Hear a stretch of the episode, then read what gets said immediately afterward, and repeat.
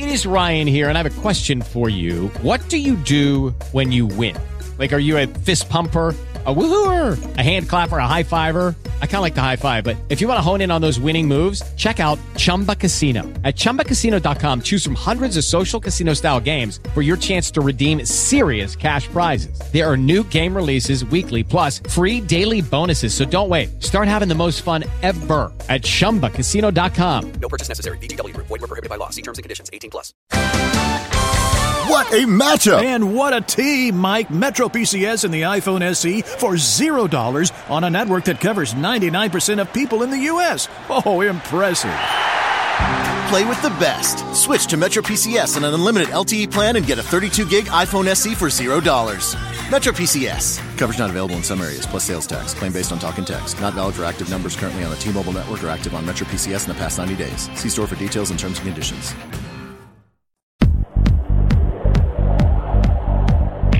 Aliens to ghosts, demons to angels, and from shadow people to the outlandish.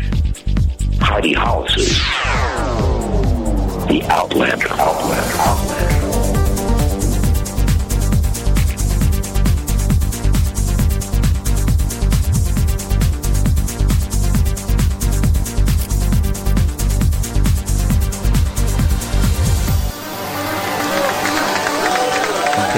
Everybody, to my awesome Friday evening. You are listening to me, Heidi Hollis, the Outlander. So, welcome to the show. Round of applause for me. Yay. What day is it again? Oh, it's Friday.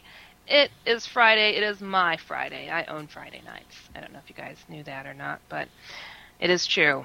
It is true. So, now, if you guys do not know where you've landed, I am going to explain myself because you're probably staring at me going, What? This show is about bringing outlandish and interesting topics to the forefront from aliens to angels, ghost demons, holy encounters, shadow people to Bigfoot to the outlandish. I always say if it's weird, we're here, and so are you, so you're just as odd as I am. Now, to learn more about me, you can always go to my website, which is pen, paper. I always tell everybody grab one of those. HeidiHollis.com, okay? Um, and when it comes to the outlandish, from bad aliens to good aliens, to visions of Jesus, to angels, personally, I am someone who has been there, seen that, experienced it, freaked out, found some answers, wrote about it. Yeah, I got some books out there, people. Got over it. That was not easy. And now I hope to help others do the same thing and understand various parts of our very freakish world. I know. I know. It's a very, very weird world. So, anyways, if you go to my website, HeidiHollis.com, you will find my YouTube, Twitter, Facebook, and groups. I have a Yahoo group, even. I mean, any method, manner that you could think of, I think I've got it up there. I don't know. You have to look. You have to look. And, you know, if you ever miss this program, you can always go and check out the podcast later, okay? I mean, but if you're listening live now, you don't have to do that, do you?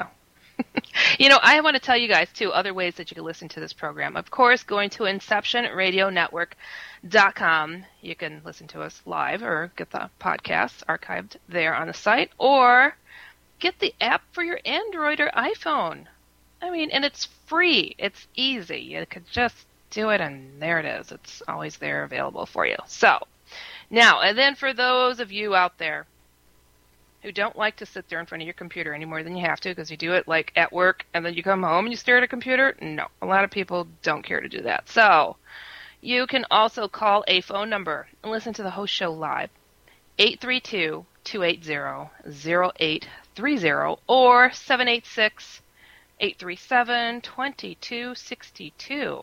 You just listen by phone. Isn't that cool? I know. I know it's cool. Inception Radio Network is you know, bad like that.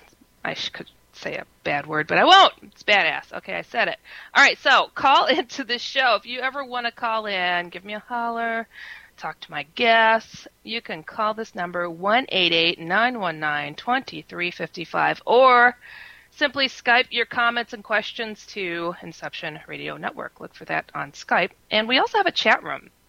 And sometimes I go in there and I poke around and see what people are saying. And of course, I am always looking to take your questions out of there as well. My awesome producer, Jamie, he will catch your questions and send them on my way. So, if you are shy, you know you can do that now. Isn't that great? Mm-hmm. I know. Okay, so I have to tell you guys, the beginning of my programs, I always do this, and it seems to be appreciated somehow. There's this little thing I call the Outlandish Corner. This is where I address all the many, many, many emails that I get from all over the world from you guys who have experienced odd things, are curious about something, or just, I don't know, just want a little bit of advice, really. And I have been known to give a little bit here and there because I just, I don't know. I've been through a lot of crap, people. Been through a lot of crap. Sometimes people just want to write and vent. So, if you're one of those people, you can always write me on Facebook. Just put one in front of my name, one Heidi Hollis, okay? You'll find me there on Facebook and Twitter. And uh, my email, dasoutlander, dustoutlander at gmail.com. You can send your uh, emails on over to me that way, okay? Okay, everybody, I'm going to go over to the Outlandish Corner and I'm going to get to some of the letters that have been sent in to me recently. And uh, this one is, is interesting. It's a little different because it's not like somebody's experience or anything like that. It says, Dear Heidi, I have some questions. If you could answer them to the best of your knowledge. Oh, it's going to be a hard one. Mm, no, it's not. Okay. What do you think of David Ikes? Okay, that's the first question. All right.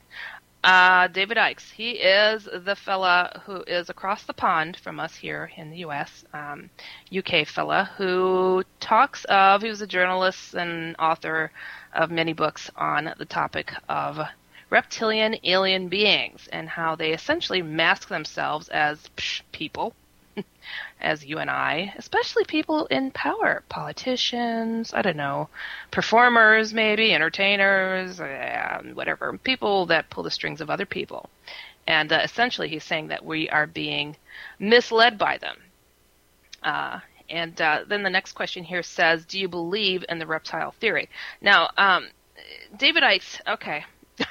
I, I gotta get. I, it, it takes a little bit of digging uh, into my own story to answer this question to the best of my knowledge, as uh, you've asked here. Um, but I'll, I'll, finish this. It says, "Is this a cult on the move, or what do you think?" I came across this website and wonder what other people think of this. Thank you, Libby.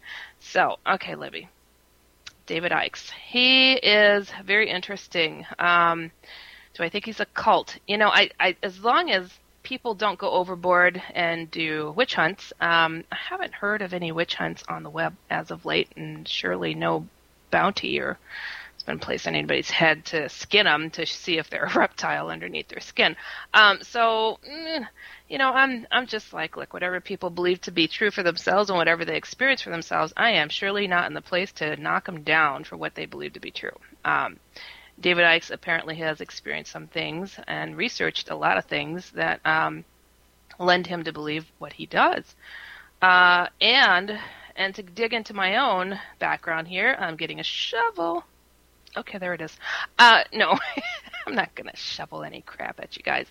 R- truly, I have had some very peculiar run-ins with reptile-like thingies. Um, no, I didn't see any slithering beings uh, going across the street or something like that. Um, I had seen some things that uh, I just I, I can't even I can't even explain so clearly. Okay, get this. I have run into three, and this is detailed in my book, The Secret War. I have run into three people who were very peculiar in the way that they they they they moved about, literally. I mean, very anal, uptight, like really really tight up, upright people who uh, have this the, this high interest in the topic of UFOs and aliens, and they involve themselves in groups like that, and then they kind of keep an eye on people and ask peculiar questions and kind of steer the conversation and offer a lot of research into the topic of these types of alien beings, uh, reptilian, greys, uh, abducting beings, and um, at least those three kind of revealed that they were not exactly human um, to myself and others who knew them and ran into them because they did things that just are not normal. Okay, um, I had one do. I, the best I could describe it is uh, a psychic punch on me. And at the time, I mean, this thing tossed me halfway across the room. I, in front of a friend. So it, it was it was you know if I had any doubts about what the heck this guy was, I had no doubts after that. Let me tell you, and I had trouble walking straight for a few days. It, it was just the wind was knocked right out of me. Um, just couldn't believe it, and and I didn't know this at the time, but uh, apparently reptilian alien beings are known for doing psychic punches, just smacking people without reaching for them. I mean, it's just the strangest thing. So when I learned that that was actually a phenomenon, I, I was, yeah, I was already convinced, but that really just, you know, when you know you're not alone, whew, that really was something else. So do I think uh, David Icke is onto something? I think he's onto something. uh, yeah, and uh, I had actually run into ex many ex-military people. Spontaneous I think I have a target painted on my forehead that says "Come to talk to me about anything alien related." But ex-military people who have said, Psh, "It's well known, Margaret Thatcher is an a reptilian," has told me reptilian, uh, the Bush family, and Clintons, and um, I mean, just blatant, just like it's well known in the military if you're in the right branch, and just mind blowing. So uh, yeah, um, I believe the reptilian theory and, and, and then some is is a little bit. Uh, kind of on the right track with what's going on because I, I've seen things, I've heard things, and spontaneous things. It, it just blow my mind. People who don't know who I am just just talking about this stuff, and I'm like, Phew, wow, just really knocked me knocked me a good one there. So if it's a cult move, I guess count me in. I, I don't know. I'm a Christian, so. a cult. I don't worship any reptiles. No, no. Uh-uh. But they are rotten to the core. These things have nothing good in mind for you and I. Okay, let's just put it that way. Reptilians, what are they doing? Why are they doing it? Well, take a look at uh, David Icke's work, and uh, honestly, I'll tell you a little secret too. Um, the first radio show I'd ever done, I got contacted by David Icke's, uh, and uh, I really wasn't that familiar with him. okay, I really wasn't familiar with him at all, and I'm like, uh, I was being compared to him because I was speaking of the shadow people and reptilians in a very similar tone as him, and I had never heard him speak or anything. I'm like, really? And then he contacts me. I'm like, well, okay, cool. And uh, yeah, so I guess he and I have some things in common, and, and I guess knowing that uh, something is truly rotten about these beings being reported all over the world and their agenda. So there you have it, Libby. I hope that helped you. And um, I'm going to go on here to the next email here. It says, Hey Heidi, I'm so happy that my brother caught your show on another network and told me about it.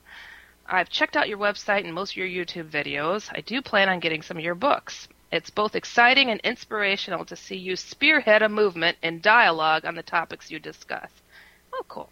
Um, I would very much like to talk about my experience as a child living in the now closed MacLaren Hall in 1977. Now, I honestly can't remember if I was awake or dreaming. What I remember is the urge to go to the bathroom. I go through the door to the bathroom and I'm heading towards the toilet, but suddenly I feel this eerie chill on the back of my neck. I turn back towards the door, and in the one foot space between the top of the door and the ceiling stood what you have coined to be the Hat Man. Ugh, that had to give you chills. He was moving from side to side, the width of the door, like something from an old school Atari video game, but Atari, of course, was not out then. He was a dark, shadowy figure. The hat he had on was pointy, more like that of a witch in a cape. I didn't see any other features. When he stopped in the center of the door, my thoughts of what is this thing? I can't believe what I'm seeing turned to feelings of fear and this thing is evil. It is at this time he leaps off the door. Time slows down as I turn to run. Ooh, gosh, this is giving me the creeps right now. I could see in the slowness of time to the corner of my eye that he is expanding in height in midair. By the time my back is fully towards him, he is on my back, knocking me down to the floor. Okay, not only are you freaked out that you saw it, now it pounces on you. Ugh. He is now holding both my arms out to the side. I feel the cold bathroom tile on the right side of my face. Now it seems he grows suddenly an extra pair of arms because he is already holding both my arms. And with a third hand, bigger than my head, he is trying to crush my head through the floor. As soon as he landed on my back, I was paralyzed. Somehow I knew that paralysis was overkill because no man could fight him, let alone a kid, without being paralyzed. So there I am. This evil thing is pressing the life out of me. I'm terrified, paralyzed, and now fading to black. It was then that the answer came to me. I began to try to speak.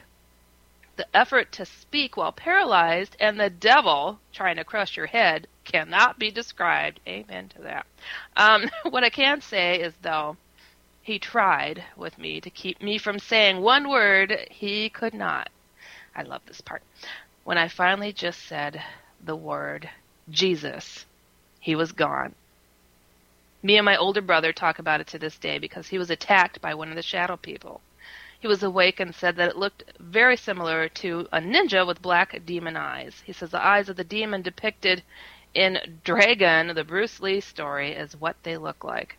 Heidi, this happened to me long before you were born. I have heard of one story like this happening to a guy that belonged to the generation before mine. It would be interesting to see if the generation of, say, 1939 had a name for him too. I like the name Hatman, though. Sounds fitting, being I never knew what to call it anyways. Thousands of kids have gone through MacLaren over the decades. It would be interesting to know how many other kids encountered the Hatman or the Shadow People while they were there. Maybe you could ask during your radio show for people to contact you if they were there and experienced something. You guys hear that? Okay, MacLaren Hall. All right. Um, like you, I have seen some things. My conclusion is Satan is real.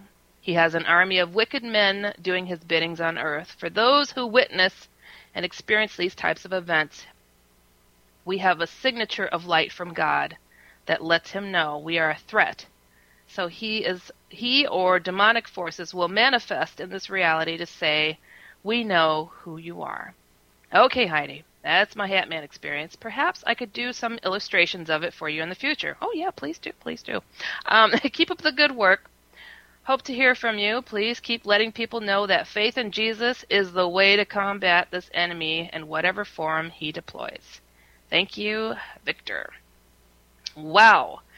What a story there, Victor. Um, you know what? I, I'm so glad that you wrote it because uh, a lot of people that have experienced these things, I mean, I have been talking for years. It's like, if you want to get rid of these dark things, you know, try to muster the strength to say the name Jesus because it really, uh, it, it, as you can see, and what it did for you, um, what he did for you, is uh, made this thing uh, vanish in an instant.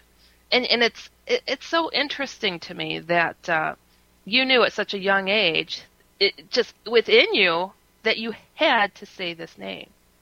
I mean, wow, what is that? What is that that that makes us call out to God in our most like dire moment, like oh, I gotta pray because uh, I'm really I'm down on death row. I better find God. you know, I you know what is that?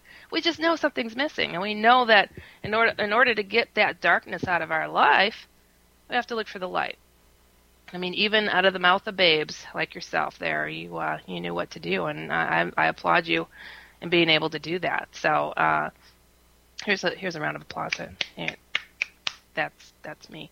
Um, so, uh, anyways, you know, uh, something that is uh, very interesting to me too when it comes to your story here. This uh, this darkness, you feel that it's Satan. You feel that uh, it's letting you know that that they're around. Now, there there's there's something that's been just really bugging me because I get a ton a ton of emails and hear a ton of stories. I mean, randomly uh, from people who are like, you know, if they they hear about what it is that I do, it's like, well, I got a ghost story for you, and they start telling me about the Hat Man, a Hat Man experience. They have no idea that others have seen it. I sit there and I I listen to them and I pull up my website. I'm like, did it look like this? And they're like, oh, oh my God, you know, how'd you know? And, you know, it's just uh, amazing and shadow people and and all that stuff too what is so so disturbing to me okay i cover holy encounters for anybody who doesn't know. My book jesus is no joke is out there and uh, picture prayers that's an angelic book. Uh, I, I i write on these things. I write on a lot of different things. But all i hear about mostly spontaneously are these dark things coming to people out of nowhere.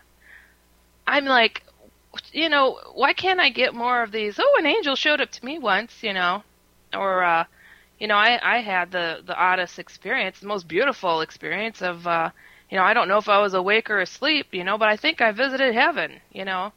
I don't get those as much.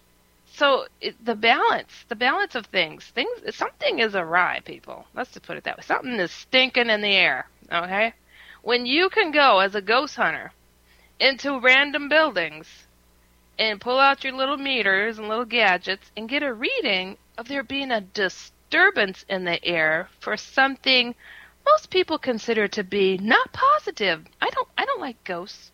I don't like ghosts peeking in me uh, uh, in my shower. Do you like the feeling of a ghost? Why do, why did the why do the hairs on the back of our neck stand up if they're all there innocently, you know? And why would a why would God let a, child go running around? Oh, it's just a baby ghost. Oh, isn't she cute? No.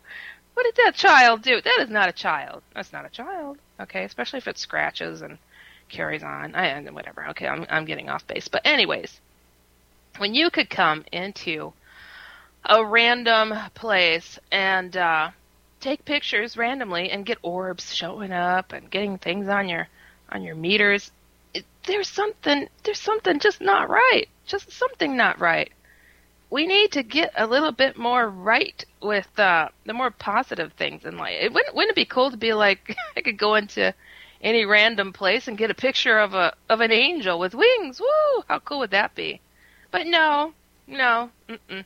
no. We're getting these random pictures of uh, dark things, shadows, and God, it's like, oh, that's just that's lighting it up out there, people. I mean, you know, this is another thing that comes to mind, and you know, maybe maybe I should I should finish here uh, with Victor's uh, Victor's story here. I mean, you guys heard his request, MacLaren Hall, 1977. If you guys have experience, Hatman, Shadow People, anything there, you know, write me, and I shall definitely forward this on to this gentleman, Victor, who had experienced things uh, there. Um, but uh, you know, okay, okay. I, I, I have to get into this too because this is just, uh, ooh, this kind of eats at my brain just a little bit too. Okay, what's that saying that uh, we're all like uh, children of God? Okay, so we're all a little a little speck in God's eye, and oh, okay, you know, like I, I am not kidding you. Okay, this is a true story. My one of my sisters, I have many, I have many sisters, um, had a kid. She had very curly hair. After she had her kid, her curls in her hair went uh, just they went to the kid. Okay, she she she has bone straight hair. I'm not kidding you. I am not kidding you. Bone straight hair. Apparently, a part of her went to her child almost literally. Okay, there there was a change in her. Now, if we're all children of God, a little bit of Him is in us. Okay. Now imagine this rotten Hat Man guy. He he's he's showing up to people's homes. I don't care who you are. I don't care who you are. He is just popping up, and uh, he's checking you out. And you get that feeling like my soul's in danger. I mean, you just feel it. I can't even describe to people like uh, uh, Victor was saying here. It's hard to describe. The devil is on your back, and he's trying to smash your head through the floor. That kind of horror that comes with that. I have been met with something kind of like that. It just just horrible, just horrible. But uh, it, you know, gosh, this this hellhound is sniffing you out, and you're like, oh my goodness, this is trying to take me down. What am I going to do? And that little speck of, of God in us, you know, like that was in Victor. It's just new. Call out to God. Call out to God. But now, what if, what if, uh, what if it didn't cross Victor's mind to to call out to God? does he win somehow? Does this is Victor found laid on the floor, look like he's just hit his head against the floor and died? God forbid. And so the soul is what just picked up by this hat man and, and goes away. And there goes that little speck of God with him. This a little bit of strength from God. Now, wow. Holy smokes, you know, that's uh I mean, it, it, God forbid if you outlive your children, don't you feel like a part of your soul is taken with the the passing kid? Okay, you get you got the picture. Okay, all right, because this is this is something that uh, I think is important. these dark things are randomly showing up to people all over the world, and I think they're being successful at times. I think that the balance is getting a little off out there, people, because there's not enough light being shared. I'm thinking, so um, it just it's just feeling just feeling like that. Okay, oh, just oh, I don't know, but uh, you know, just so you guys know, get your faith perked up a little bit out there, and uh, let's all perk up and uh, realize if our little light goes out in us that has God or goes over to the dark side, you're taking a little bit from the source of you know that, that is God. So that's that's not cool. That's not cool. I sure don't want this place to be overrun by these dark things showing up. And I am telling you, all over the world, thousands upon thousands, I have thousands of emails from people describing these things from every part of the globe. I am not exaggerating, not exaggerating that. So I can't even read them all. It's it's awful. Okay. Um, so for anybody, I hope that this uh, this helped you guys. Um, Victor and Libby, thank you so much for writing me here. And I would love for you guys to do what I say is called a paranormal pledge. I want you to raise your right hand and I want you to say, I am going to tell at least one other person out there about my interests or my experiences when it comes to these odd things because if we do not step out of our paranormal closets, we are not going to educate the world. You know what I'm saying? So go to Facebook and check out, just type in Paranormal Pledge and join my group there of people just like yourselves who are talking on a friendly level without getting all crazy like most of the web is. Okay. Um, somebody is making a comment here from the chat room. Okay. Give me one second. It says, maybe we are just, okay, this is from Lorraine. Maybe we're just associating shadow people with dark, evil entities, but I haven't heard of a shadow person really physically harming anyone yet. and Lorraine is asking, what's a hat man? Well, oh my goodness. Uh, when it comes to the hat man, he is this dark entity that uh, I'm sorry I've described it so many times on here. Sometimes I just don't go through the whole details of it. But Hatman, he is a dude that wears a three-piece suit oftentimes, sometimes a cape. Uh, he wears a top hat. He wears a gaucho hat. He wears, I don't know, Zorro's hat. He wears a lot of different types of hat. And uh, if you go to my main website, Heidi Hollis, H-E-I-D-I, H-O-L-L-I-S dot com, and you just click on Hatman and you will find more ex- information about him. Um, I gave him his rotten name, the Hatman, um, and then Shadow People. Um, now you're you're saying maybe we're just associating them to, with being dark, and you haven't heard anybody getting hurt. Oh, I have. I have. I have had people write me saying how they were slammed up against the wall, beaten down, and I just got done reading off how this kid was pinned to the floor by the Hat Man trying to smash his brains into the floor. I mean, th- these things do happen. Um, yeah, they're pretty awful. I mean, they can get physical, and uh, they could be even more infiltrating than you can believe. So, um, so anyways, you guys, Facebook, go to Facebook, and just in the search, type in the word paranormal pledge. Those are two words, and you will find my group called Paranormal Pledge, and uh, and join us. We'll chat it up. And uh, a lot of people write me there too. So, hey, all right. Holy smokes, you guys. You know what? We're going to have a very, very, very, very, very interesting guest. We're going to have Konrad Kulczyk come on. He is across the pond in the UK there, and we're going to talk about Fatima, aliens, everything. Everything. This is going to be fun. All right, you guys, you're listening to me, Heidi Hollis, the Outlander, on Inception Radio Network, and we will be right back.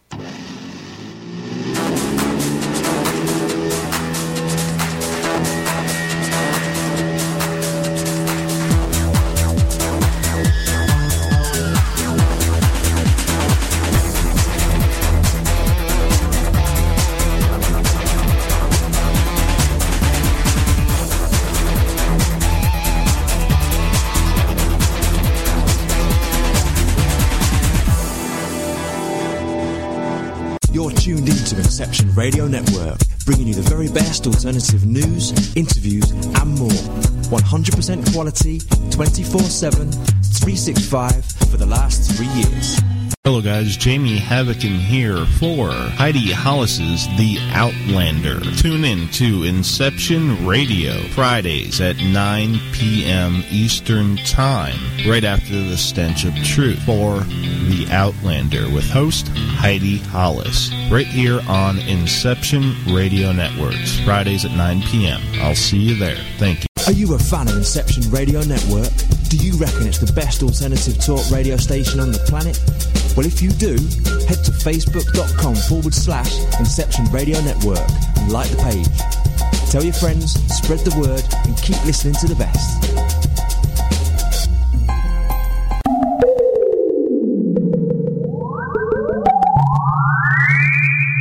Have some fun? Maybe get a little bit of insight. Get a lay of the land. Want to know what's really going on? do what I do. Listen to Future Theater. It airs every Saturday, 3 p.m. Pacific, 6 p.m. Eastern, on the Inception Radio Network.com. We'll see you there. You can catch each of these amazing shows every week on Inception Radio Network. Mondays we have the Jerry Pippin Show, 7pm Eastern, followed by Epic Voyages at 9pm. Tuesday, 3pm Eastern, we bring you the real Twilight Zone, hosted by Alan Jones. This is followed by the Kevin Cook Show at 9pm. Ken Storch and Todd Kinner bring you Paradigm Unhinged on Wednesdays, 9pm Eastern, followed by California and MUFON Radio at 11pm. Just Energy Radio with Dr. Rita Louise is Thursday, 9pm Eastern. Ted Torbich brings you The Stench of Truth, Friday, 7pm Eastern, with The Outlander hosted by Heidi Hollis following at 9pm. Then, bringing up Saturday shows, we have Future Theatre Radio with hosts Bill and Nancy Burns, 6pm Eastern, Fringe Radio coming in at 8pm, and last but definitely not least, we have Pang Radio, brought to you by hosts Mike Lucas and Jamie Havocan, 9pm Eastern. So make sure to tune in and check out all of our fantastic shows. Inception Radio Network, we'll see you there.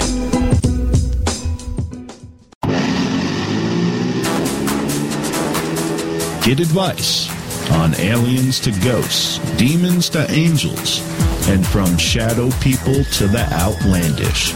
Explore the paranormal with Heidi Hollis. The Outlander.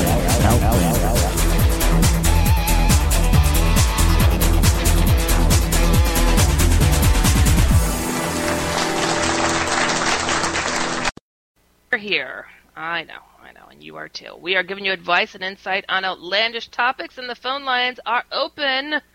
Don't be shy, everybody. 188-919-2355. Okay, guess what? We're going to get into some juicy stuff this evening. I am excited. I hope you guys are too. All right, Konrad Kulczyk, who was born in Poland, where he studied engineering at the Technical University of Warsaw. Soon after, he moved to England, where in 1971 he was awarded a PhD at the University of Surrey. He spent several years doing research in the field of laser applications and published several papers on the subject. His interests include psychology, philosophy, ancient civilizations, and religions. While working in Portugal in the 80s, he came in contact with a book about events in Fatima. This triggered his interest in this topic, which eventually led to the writing of his book and interest in alien intervention in his book called We Are Not Alone in the Universe. Everybody, welcome Konrad Kulczyk. Woo! Everybody standing to their feet here, Konrad. How are you? Well, well, well, good evening, Heidi. Good evening, everybody. I'm very pleased to be on your show. Oh, I am. I'm excited to talk to you about this. I mean, the topic of Fatima, I mean, it, it just brings so much forward in people's minds. Can you tell us a little bit about it so people know what Fatima is? Well, Fatima obviously is uh, in general known as a Christian apparition and happened in 1917 when a figure of a lady appeared to three children. Well, what is really interesting that beside the apparition, uh, we have uh, also three Fatima secrets, which were very popular, well publicized, and practically everybody probably heard about Fatima Secrets. But there was uh, also another event, which for me was probably the key event, was I call it display in the sky, which somewhere is sort of omitted from the religious literature as well as from sort of general uh, public. And when I read about this display in the sky, which really, what really mean it, it was a rotating disk, more or less size of a sun, uh, shaking, falling to earth, uh, and basically, you know, causing uh, quite an upset of people watching it. Mm. And really, I concentrated really on on the part of the obviously display, and this is why I was interested because this display was observed by 50,000 people. Many of the witnesses were unbelievers, atheists, so we not really say that it was sort of um, religious bias in reporting the event. This is what I, I felt, that this is very, uh, I would call it neutral, objective, reliable witnesses describe this uh, uh, event. And this is why basically I decided to investigate this further. So, uh, how did you go about investigating this? Were you able to actually locate other witnesses to this? You got a, a collection of people to describe what they'd seen? Well, uh, what's really happened that basically the Fatima events are quite well documented. Yeah, because this is 1917 you're speaking that's of. Right, this yes, is some time ago. well, that's that's that is why what is advantage of this because that time, uh, uh, for example, uh, the children um, who uh, seen uh, the lady, they were uh, interview practically almost immediately after uh, after the apparition. But after the display in the sky, obviously we're talking about 50,000 people. Many of, of them were obviously mm, journalists from newspapers, writers, doctors, scientists. So there's a quite a large group of people I call it educated people, who could describe these events quite accurately. And what most important is they wrote down their statements. So therefore, is uh, what I'm saying is easy to investigate because because obviously there are so many statements. We're talking about approximately about hundred, let's say, written statements.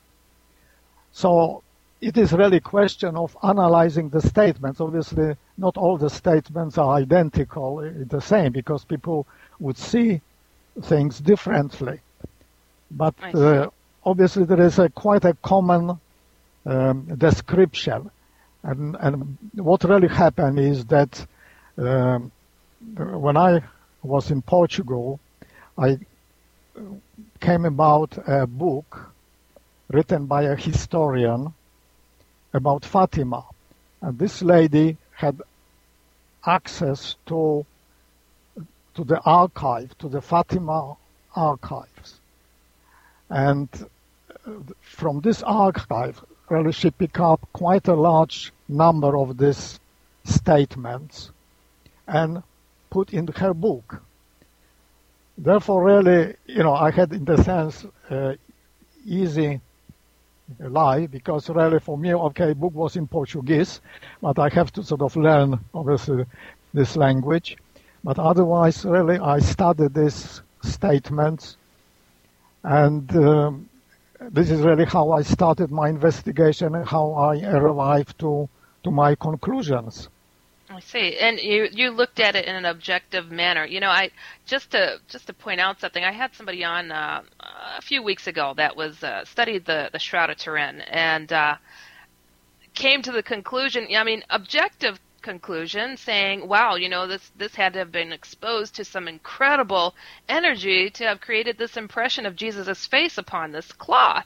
And, uh, and I'm like, wow, that's fantastic. So you've scientifically proven this? He's like, yes. And it goes to show that Jesus was a regular man. And I'm like, well, you know, put the brakes on. What is, what? You know, to me it proves just the opposite, that this was a fantastic event.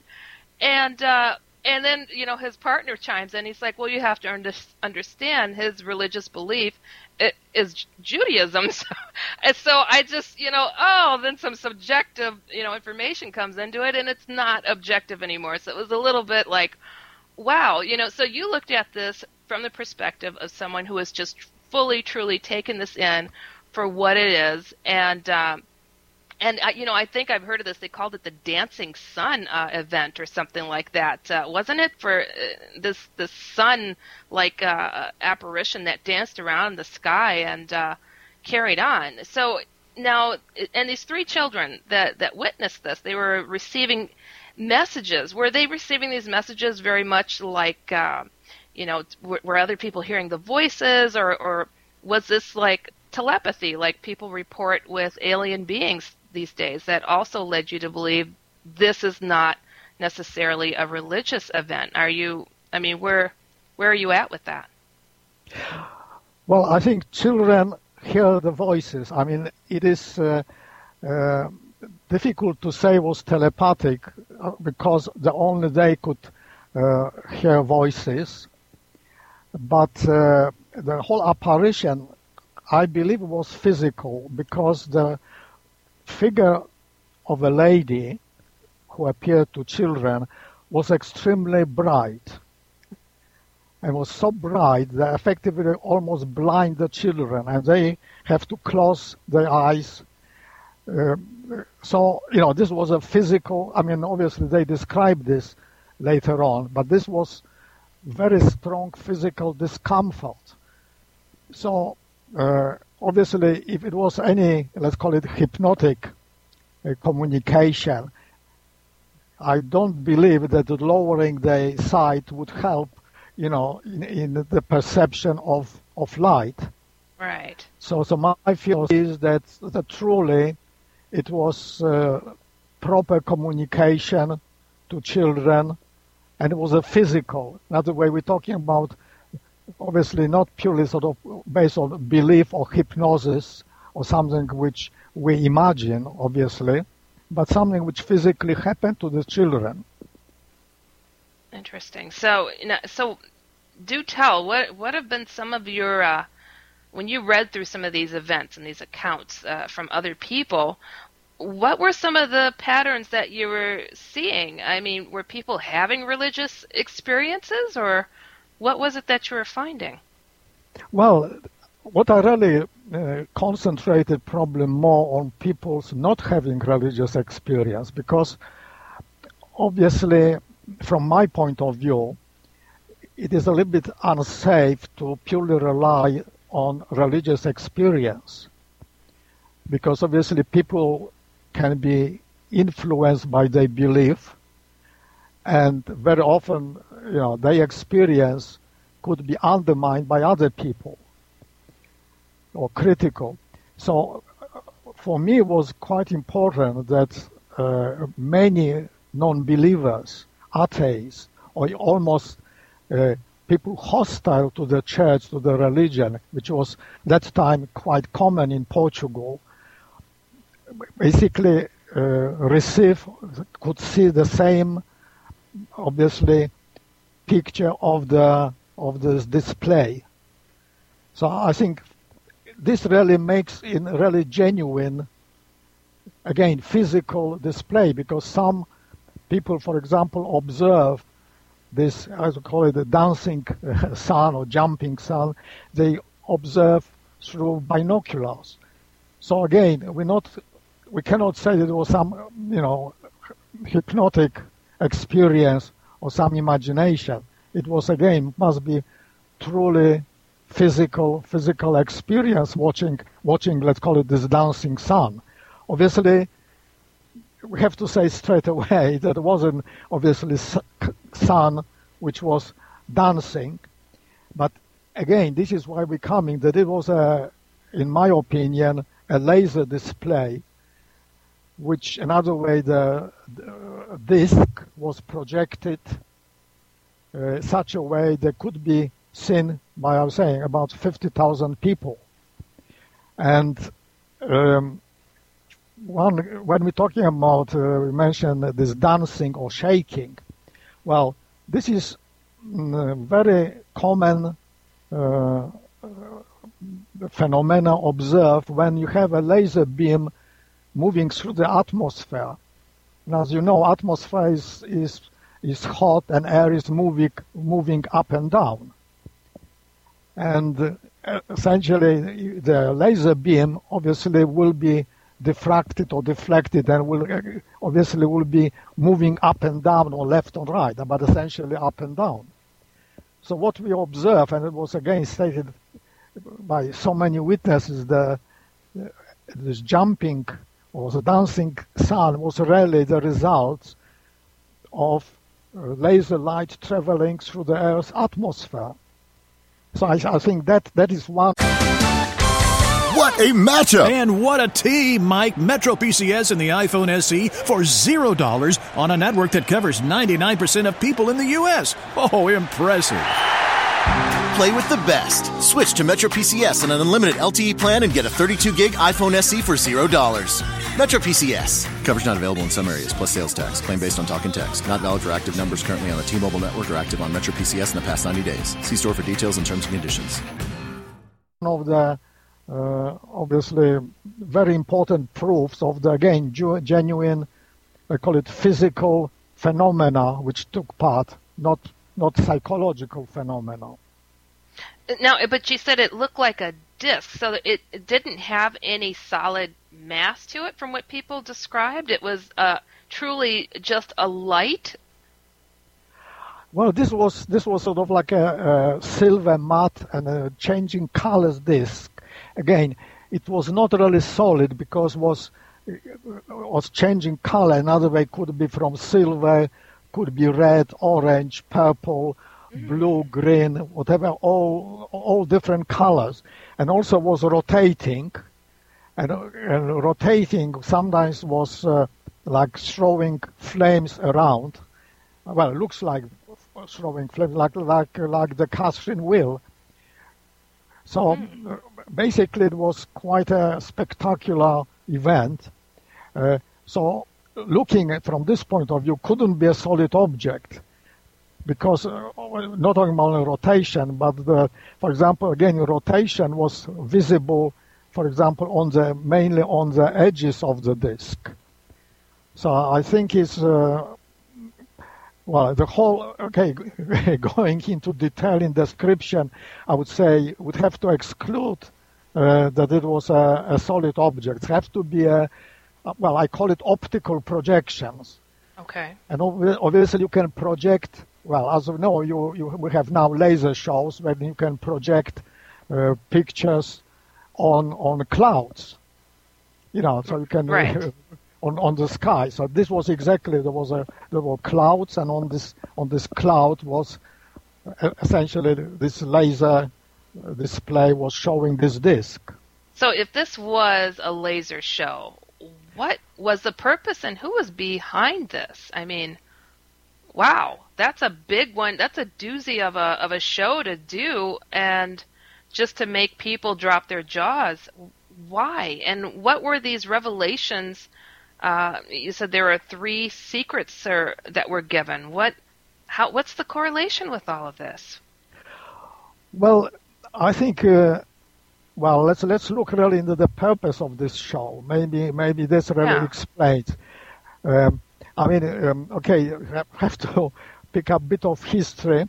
I mean, Portugal went through sort of revolution in 1910, and the the power was taken over by very, let's call it atheistic government, whose basically their purpose was to remove religion from Portugal. So was so it was many many years before persecution of Christian or religion in in Russia happened, this happened almost, uh, I would say, almost 10, 15 years earlier in Portugal. So Portugal was going through that time, which is not really widely known, so the sort of like convulsion of internal struggle, mm. and obviously the fight with church, fighting with clergies, with beliefs, but the essential objective was the government saying in two generations we want to remove all the religion. So uh, I think the purpose of uh, Fatima was to support these religious feelings in Portugal. Uh, another way to uh, somewhere prevent the forces, well, I don't want to call it evil, but forces which would be destroying Portugal, destroying belief, destroying religion, would come, would win otherwise. So that that was really the main objectives of the Fatima, because really people believed that it was a religious uh, apparition, which, and practically after the Fatima, very quickly you know, the government uh, was changed and the situation in Portugal was substantially changed. Mm, wow, that is that's some powerful uh, experience. So there is a purpose. Yes, there is right. a purpose of this, which is some. Uh, okay, it was not purpose seen by children or by people uh, people observing this uh, uh, display, but the result, outcome of this, that the people unbelievers who really watch this display, they came back and, and started believing. So it was like a renewal of religious life in Portugal. Wow, that, that, that, that's pretty powerful. You know, uh, Konrad, somebody uh, has a question for you. We got a caller here from area code 520. Uh, caller, are you there? Yes, I'm here. How are you doing, Heidi? Hello, caller. Are you in there? Yes. Heidi, can you hear me? Ah, Hello? there you are. Who am I speaking to? This is Victor. I sent in the email to you earlier, and you ah, referenced it tonight on your show. How you good. doing? Great. It's good to hear you. Um, you know, I'm talking to this this guest here. Did you have a question for him? Yes. Well, um, I'm familiar with the Fatima incident, and I'm wondering if he knows about Project Bluebeam, which basically is a part of the HAARP weapon system, and basically it utilizes um, holograms. And now there's reports of strange noises around the world, and I think that's part of the program too. And if he believes it's part of like psychological warfare. Did, you get the question there, Konrad? Oh well, Yes, I mean no, I'm not not familiar with uh, specific this uh, this project, but uh, mm, obviously what we're saying is uh, what I'm saying is that uh, how Fatima events were uh, it truly organized and what technology was used. Obviously, I cannot say for certain because obviously there's no record, there's no proof except what children obviously describe. So the fact it was obviously yes, there was a proposal that was a holography use or whatever. But uh, I mean, what I'm saying is yes, if you if you have holography, obviously use lasers or, or in another way coherent light. So I would say yes. Is this probable that, for example, that holography could be used for the purpose of, of, of display. Uh, but uh, I think the, my conclusion was that it was, let's call it a, a technical display, that it was not a sort of uh, purely, let's call it divine display, which uh, affects directly people, but uh, was rather a technical display which transmit information to you know, basically to children, that case, or other people's senses. I don't know. Does it answer your your question? Yes, actually, it it does. And I appreciate you taking the time to answer my question. Uh, thank you so much for writing in earlier too, Victor. That was a very powerful letter. I, I really appreciate it. Okay, and I, I forgot to mention in the letter the uh, place that I was staying at at the time of the event, MacLaren Hall, is located in El Monte, California. So if that you helps. want to reference that later. Okay. Yeah, yeah, wonderful. So if anybody writes me, I'll definitely forward that on to you so you can uh, compare notes. Okay, please do, and give them um, my email address as well. I'll be happy to communicate with anybody. About Awesome. That. Definitely. Okay, thank you so thank much once again, Victor. Um, thank You're you. welcome. Yeah, you know, um, Konrad, you know, in, in speaking about, uh, you know, what he was saying, this project uh, Bluebeam. I mean, if if something could be projected to make a people believe in one thing to change a whole nation, like you said, that it was Portugal was being essentially being steered to get rid of religion. I mean, do you think uh, that that our governments and the our world governments had access to such things, or your conclusions are that these were non-human beings that were intervening? Correct? Well, yes, but I mean, we, we're looking practically almost uh, a hundred years ago. Right. So, so well, this is why one of my conclusion is that at this moment, obviously, exists technology that we could produce. Another way, obviously, people having resources could produce this type of display, this type of apparitions. So yes, obviously, would would uh, influence other people and could uh, obviously, you know, whatever cause good or bad things. But uh, so at this moment, probably this type of uh, this type of apparition or display would not make such an impact on people as it as was made, for example, you know, 100 practically well 90 years ago. Because we have to remember the the lasers were discovered in 1964. So, so basically, before then, you know, wouldn't there was no other, let's call it tech, technique, which Yep. you know could produce this type of display. But even over in this country, like they'll tell us, like, "Oh, the stealth bombers, they're the best thing ever," you know, and they could uh, avert radar. And then we find they've had them for I don't know a couple of decades before they told us. So how do we really know they didn't have any lasers back then? You know, that's I, I I'm sorry, but I don't believe everything our governments tell us. But so I, I'm I I don't know. The human potential is is something else. But so essentially, these the, this this display was done, and now there have been other reportings around the world of sightings of uh, Holy Mary, Mother Mary, uh, like Medjugorje. I mean, what what distinguishes Fatima from other experiences, un- unexplained events like this? Well, I think is yes, there is a very very important difference, and this is this is probably uh, really the main reason why I started really investigating uh, Fatima, because obviously you are quite right. There are uh, something like uh, talking about almost thousands of reported apparition and visions, and even officially recognized by church. We're talking about uh, at least probably a, a dozen recognized by church apparitions. Uh, well, the main reason really what is uh, distinguishes Fatima is that the apparition were predicted. And as well as the display in the sky was predicted. And prediction was done in the Portuguese newspaper.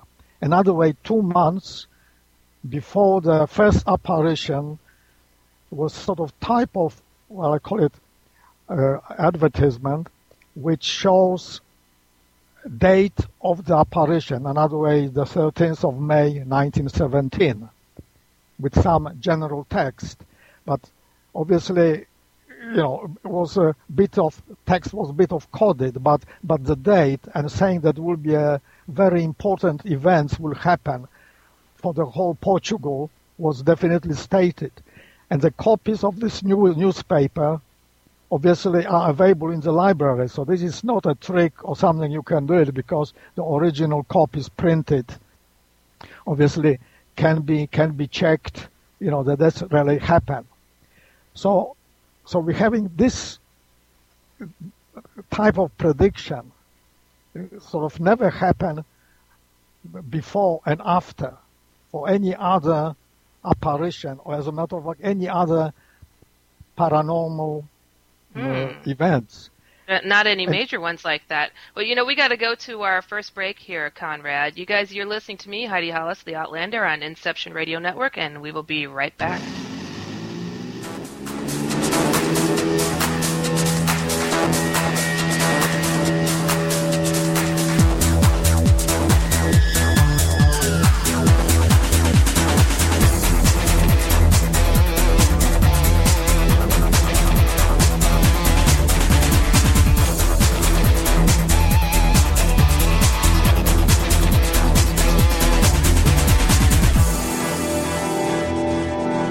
Know, when we pause for a commercial, it's always for somebody who pays the freight, pays the way. Well, I'm going to take time out to talk about somebody who can't pay their way.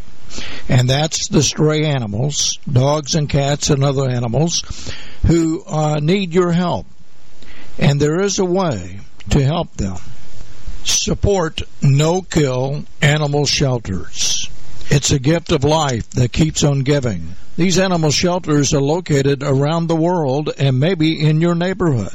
Animals, they need love.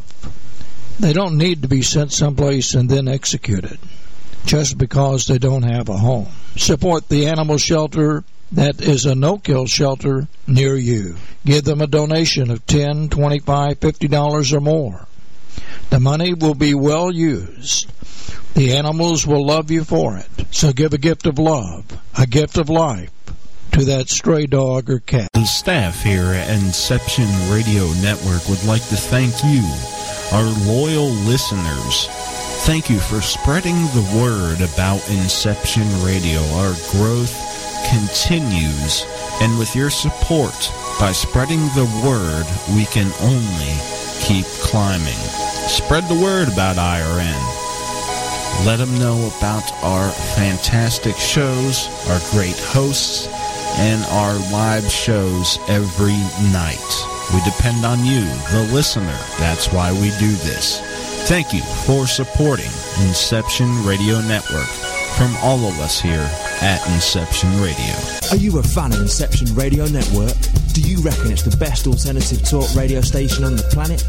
Well, if you do, head to facebook.com forward slash Inception Radio Network and like the page. Tell your friends, spread the word, and keep listening to the best. Hello, Jamie Havocan here for Pang Radio. You can hear Pang Radio live on the Inception Radio Network at 9 p.m. Eastern Time Sunday nights. We cover everything from UFOs to Bigfoots, aliens, conspiracies, and much more. We even hold Open Planet once a month where it's your chance to call in and share your stories. So keep your eye out for them. And check out pangradio.com. That's where you can find out who is coming up on the show next week and more about MJ and Pang Radio. So, for Pang Radio and Inception Radio Network, this is Jamie Havoc. Do you have a smartphone? If so, Inception Radio Network is the best app for you. Available on iTunes, Android, Samsung, and most other app stores. Just search Inception Radio Network. With the app, you can listen live, check out podcasts of recent and past shows, view our videos, see what shows are coming up, who the guests are, and via the chat room, send live questions to those guests. You know it makes sense. Check your app store now. Inception Radio Network. I'll see you there.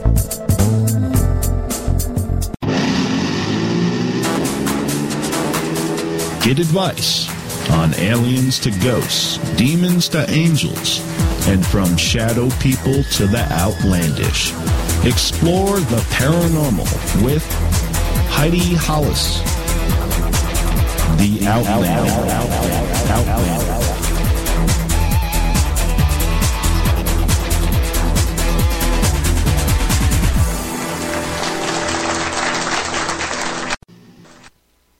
Welcome back, everybody, to me, Heidi Hollis, the Outlander. Remembering always, if it's weird, we're here. We're giving you advice and insight on outlandish topics, and the phone lines are always open at 188 199 oops, 919-2355. I have Konrad Kulczyk. He told me to pronounce it as in, hey, that's a cool chick. Cool chick. Isn't that cool? Um, so, Konrad, we are talking about... Yes, Konrad is all right, yes. Uh, oh, yeah, I love that. Okay. but uh, we're talking about Fatima, and um, it, that was an interesting fact I did not know, that Fatima is different because it, the events were predicted. Now, so if these are these are predicted, so people were able to you know crowd in, like you said, fifty thousand people witnessed what was going on there. I mean, now where are you at with your research when you you've come to this conclusion? This is different.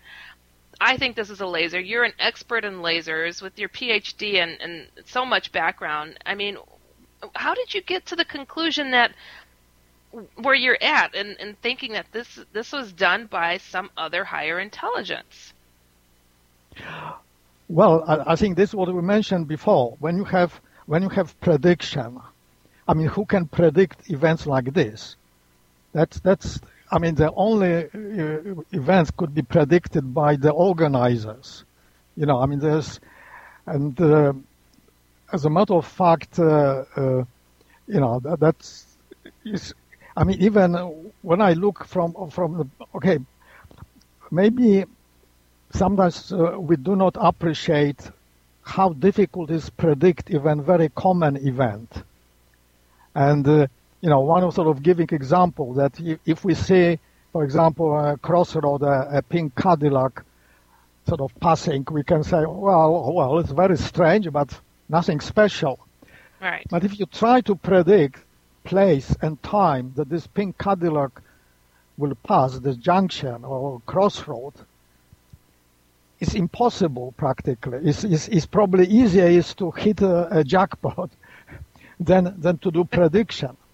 So so immediately, you know, I focus on this prediction and you know, and saying, you know, if, if it was predicted, and also the display was predicted three months in advance. So we're having two predictions which were fully documented. So as a scientist, I cannot really reject this prediction because it is mathematics almost, if right. you know what I mean. Right. Now, so, okay, so...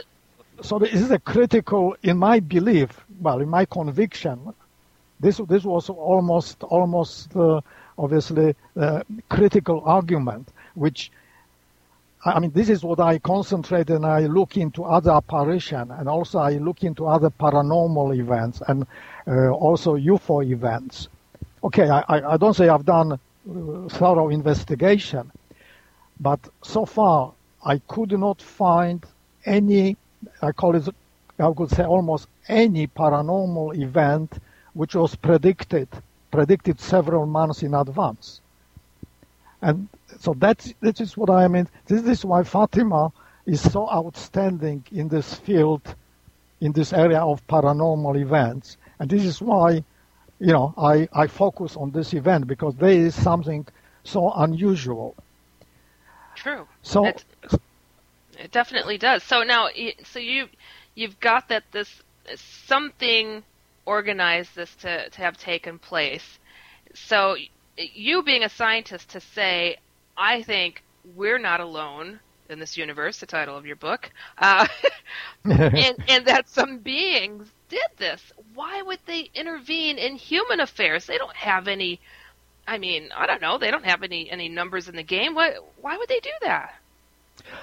Well, that's that's uh, took me quite a quite a long time to to basically reach this conclusion. I mean, obviously, when when okay, we, we really have to look this way. When when I establish that it was really, uh, well, let's call it uh, extraterrestrial intelligent beings were responsible for this.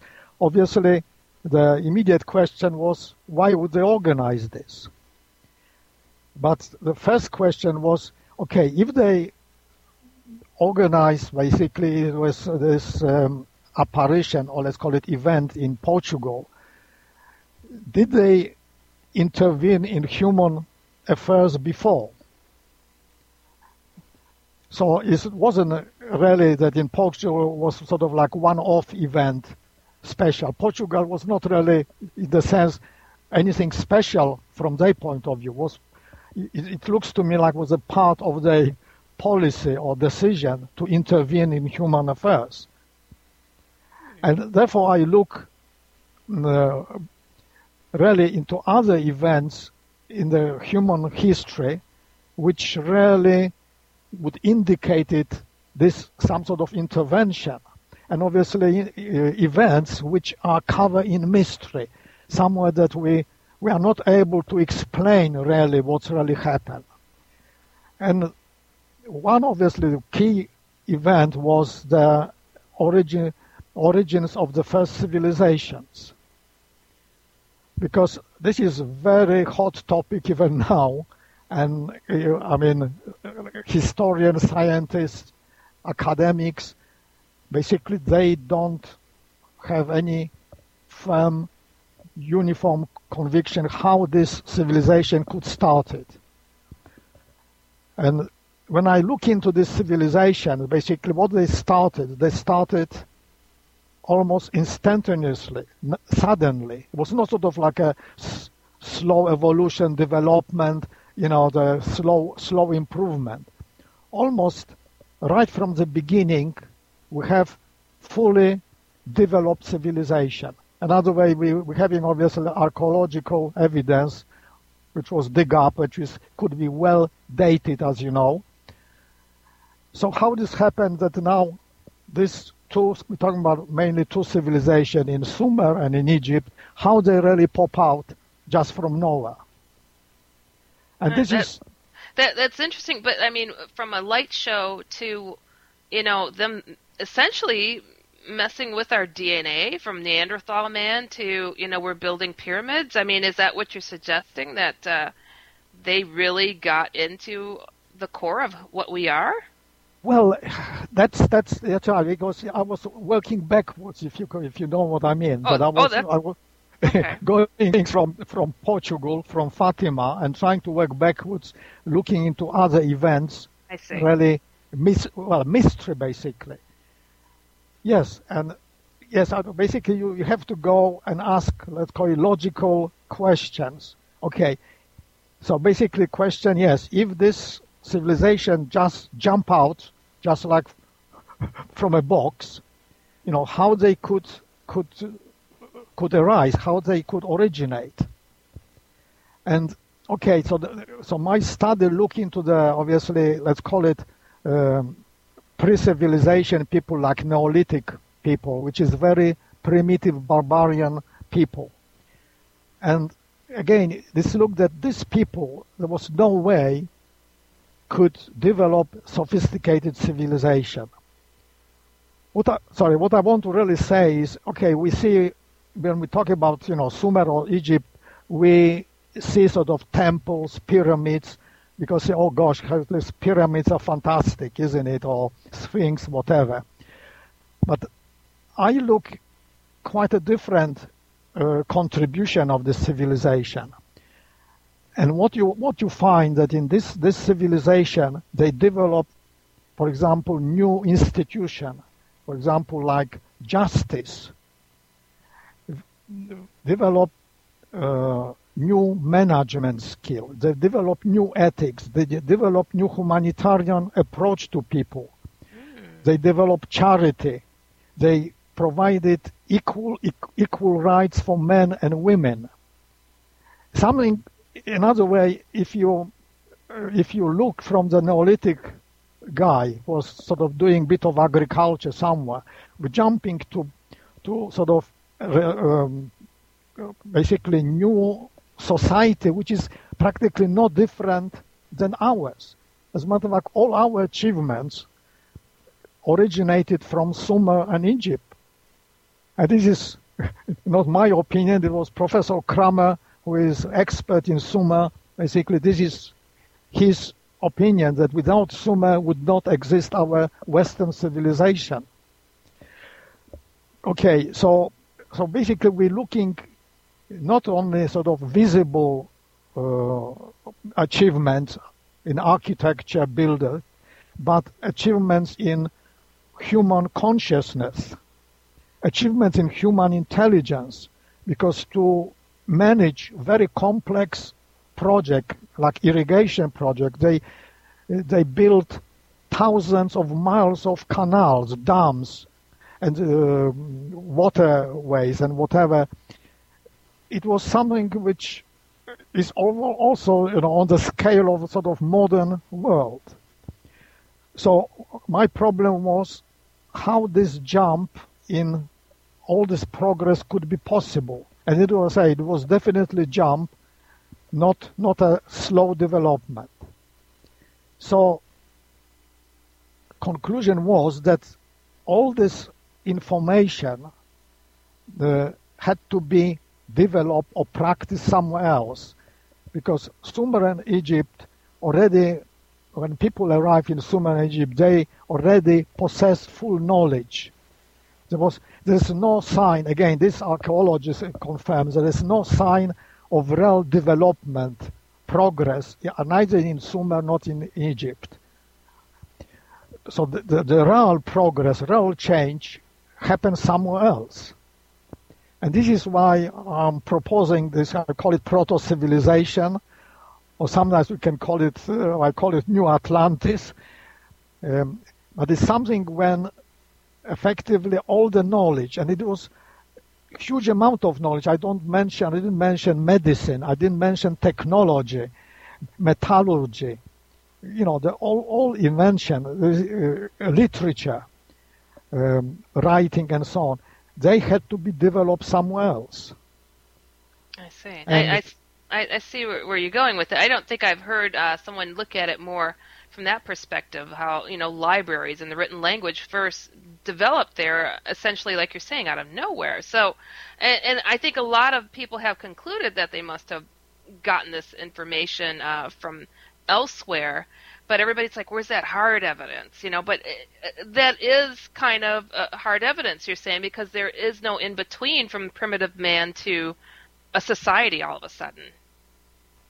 That's right. Yes, there, there is. That's right. There is no let's let's call it no links like in evolution. We can say missing links. We're talking about is exactly the same repetition in civilization. There is a missing link between the Neolithic um, society, which is also well well uh, searched, and uh, you know we know quite a lot of about them, and civilization, which we know.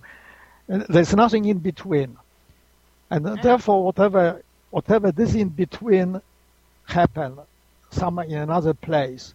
But now we're coming to the you know if happen another place, you know we we're coming to to the same problem. Would it would take you know, I would say hundred thousands of years to to develop this, and who would develop this this technology? Who who develop these new ideas, new concepts, new religions?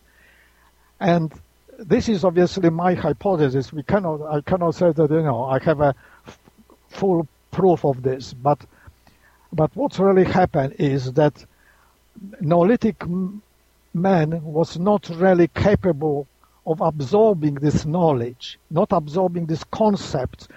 Not he this conscious. His conscious was on very primitive, almost semi-animal sort of type of levels. And now we effectively have a fully fledged modern human beings. So my hypothesis is that basically that okay, you can develop human race by education. It's true. We're doing this all the time now as we know. Yes, we, we provide education to um, people and, and they, they slowly increasing. But we know also very well that it's extremely slow process. So the only rapid development is possible by, let's call it genetic intervention. And, and that is, you know, otherwise I, I can't see any other, other way really. So we have either education or intervention. Genetic intervention is relatively very quick because it means that you need few generations, obviously, to uh, establish, let's call it, a new, more intelligent people. We're not talking about races. This is, I want to emphasize that that's what what uh, study shows that quite reverse. There is no difference in intelligence or conscious between uh, sort of different races because we are all we are all the same. But however, also we know very well there's a huge difference if you're looking on people around us in intelligence and in conscience. Oh, I would say so. I live in Chicago. Lots of killing over here. You know, a lot of Neanderthals running around doing horrible things to each other. I mean, I don't know. People are gun crazy over here.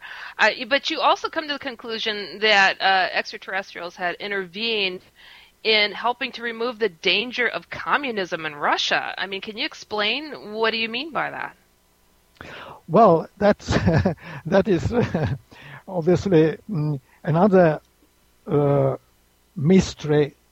Uh, certainly, it's mystery for me because um, uh, I live in communist country for 25 years. I knew the communist system inside out.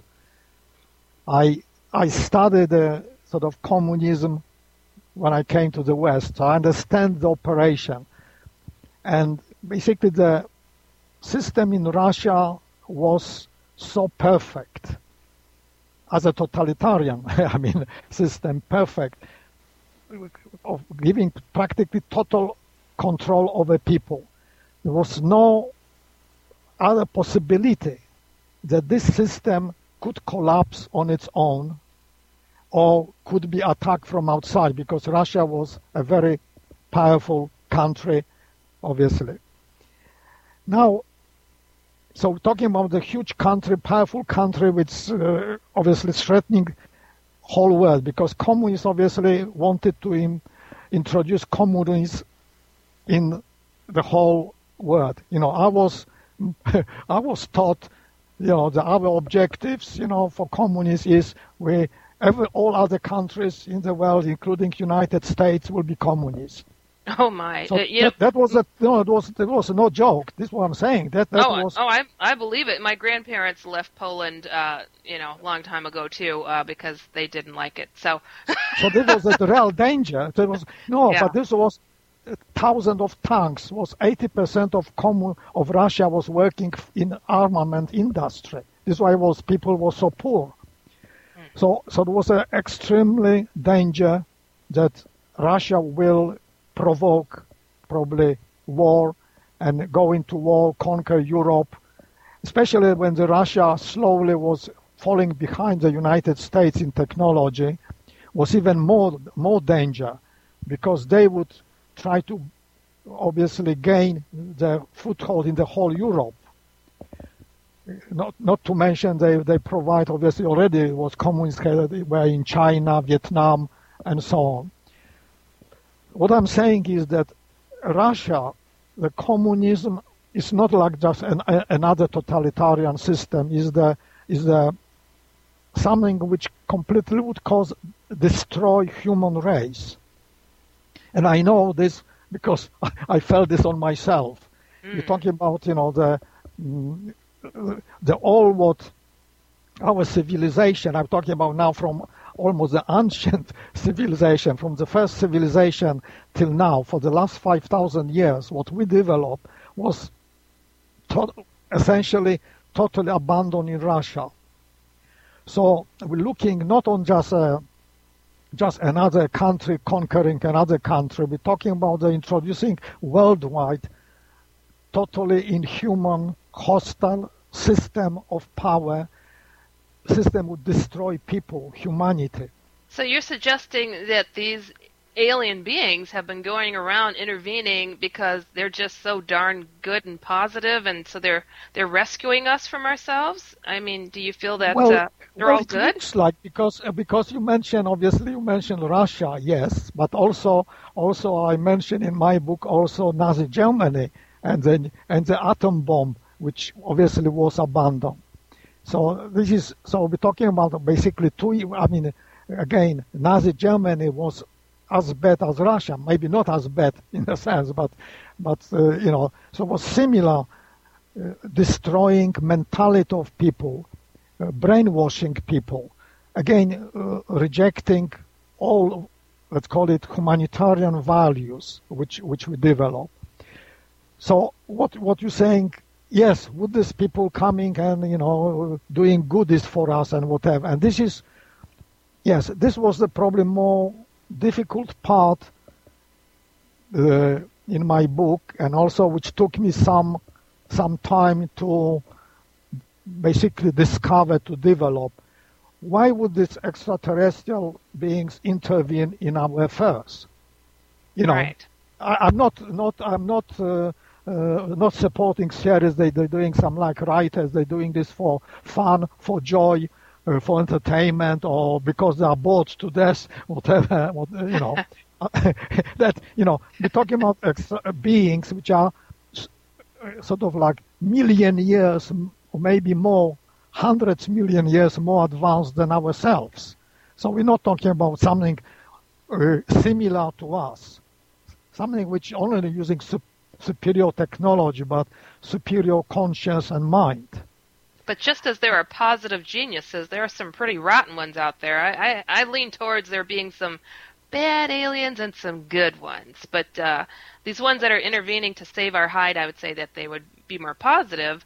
But you suggest that uh, they're still intervening now. We only got a few minutes left to the show, so I want you to to point out some of the things that you think they're still up to. I mean, what are they doing?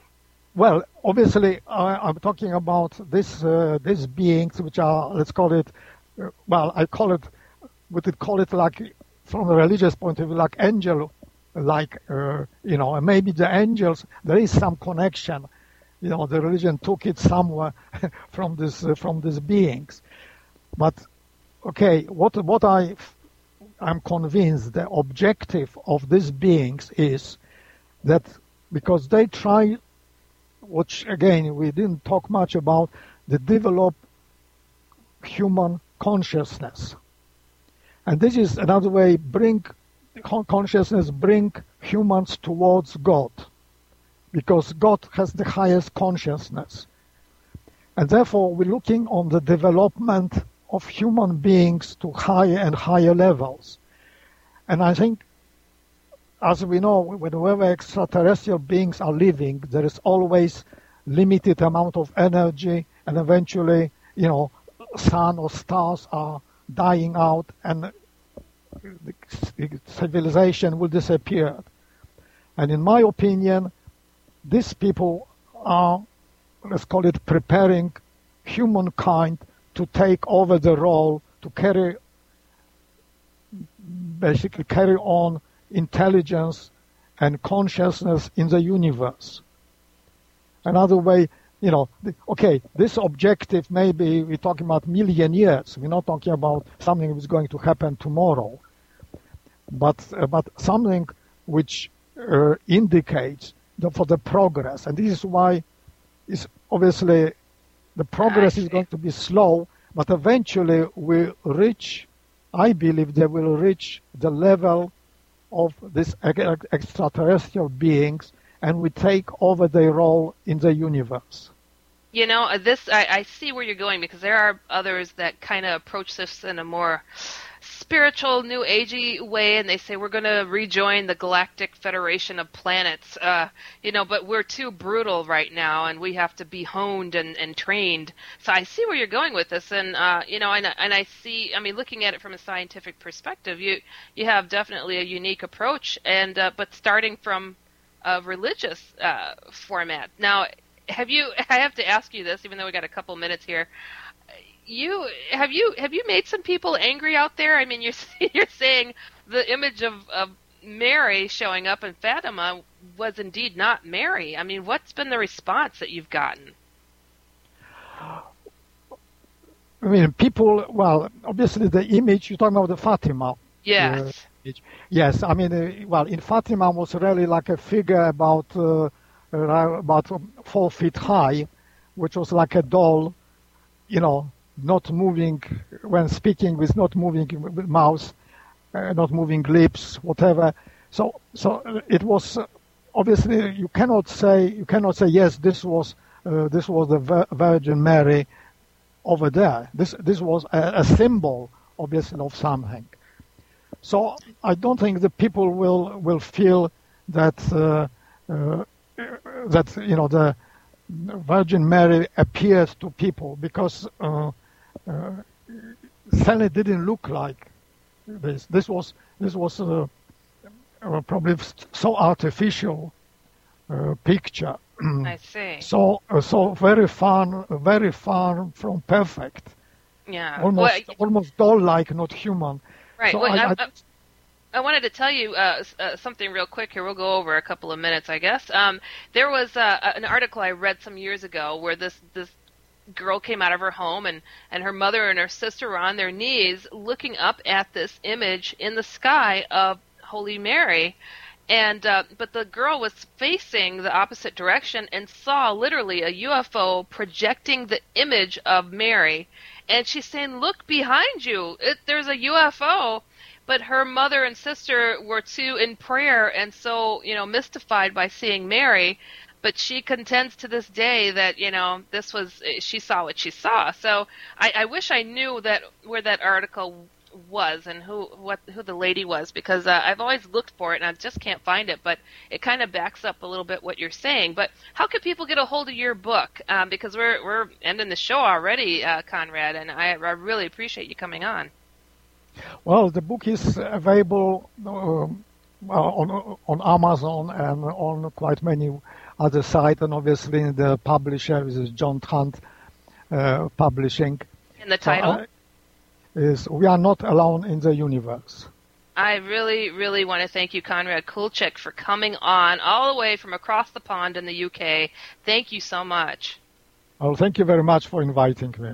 Ah, but of course. All right, you guys. Remember, you can catch me here every Friday, 9 p.m. Eastern and 8 p.m. Central. You've been listening to me, Heidi Hollis, the Outlander, on Inception Radio Network. Remembering always, if it's weird, we're here. Good night, everybody.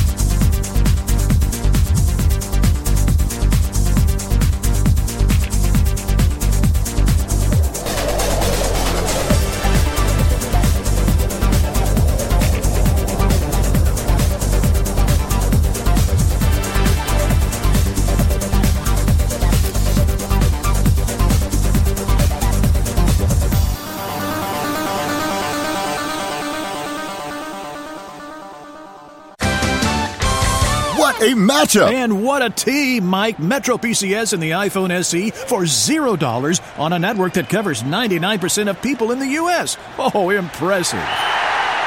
Play with the best. Switch to Metro PCS and an unlimited LTE plan and get a 32 gig iPhone SE for $0. Metro PCS. Coverage not available in some areas, plus sales tax. Claim based on talk and text. Not valid for active numbers currently on the T Mobile network or active on Metro PCS in the past 90 days. See store for details and terms and conditions. With LuckyLand Slots, you can get lucky just about anywhere. Dearly beloved, we are gathered here today to. Has anyone seen the bride and groom? Sorry, sorry, we're here. We were getting lucky in the limo and we lost track of time. No, Lucky Land Casino, with cash prizes that add up quicker than a guest registry. In that case, I pronounce you lucky. Play for free at LuckyLandSlots.com. Daily bonuses are waiting. No purchase necessary. Void where prohibited by law. 18 plus. Terms and conditions apply. See website for details.